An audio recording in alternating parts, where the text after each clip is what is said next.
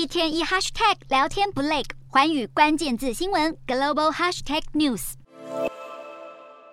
英国外交大臣特拉斯成为新任首相。国内外政坛都很快表态，他的竞争对手苏纳克还有交棒给他的强生纷纷发文表达祝福。乌克兰总统泽伦斯基也跟他的人民齐声喊话，期待特拉斯领导的英国会继续支援乌克兰。特拉斯执政备受乌克兰期待，但是在俄罗斯则是相反情况。克里姆林宫对往后与英国的关系不抱期望，毕竟特拉斯在乌俄开战之后与俄罗斯进行对谈，不欢而散的印象还记忆犹新。然而，不止俄罗斯，特拉斯对中国的态度也格外强硬。他接任首相的消息一出，中国官媒《环球时报》的前总编胡锡进就立刻重话批评。胡锡进形容特拉斯大概不会有柴契尔夫人的命。英国现在是衰退最快的西方国家之一，而特拉斯也很可能会是英国史上最平庸的首相。《泰晤士报》先前声称，特拉斯上任后，英国政府就会第一次把中国列为迫切国安威胁。日本共同社也指出，如果美中两国在台海爆发冲突，特拉斯就会是唯一对美方提供前线军援的欧洲领导。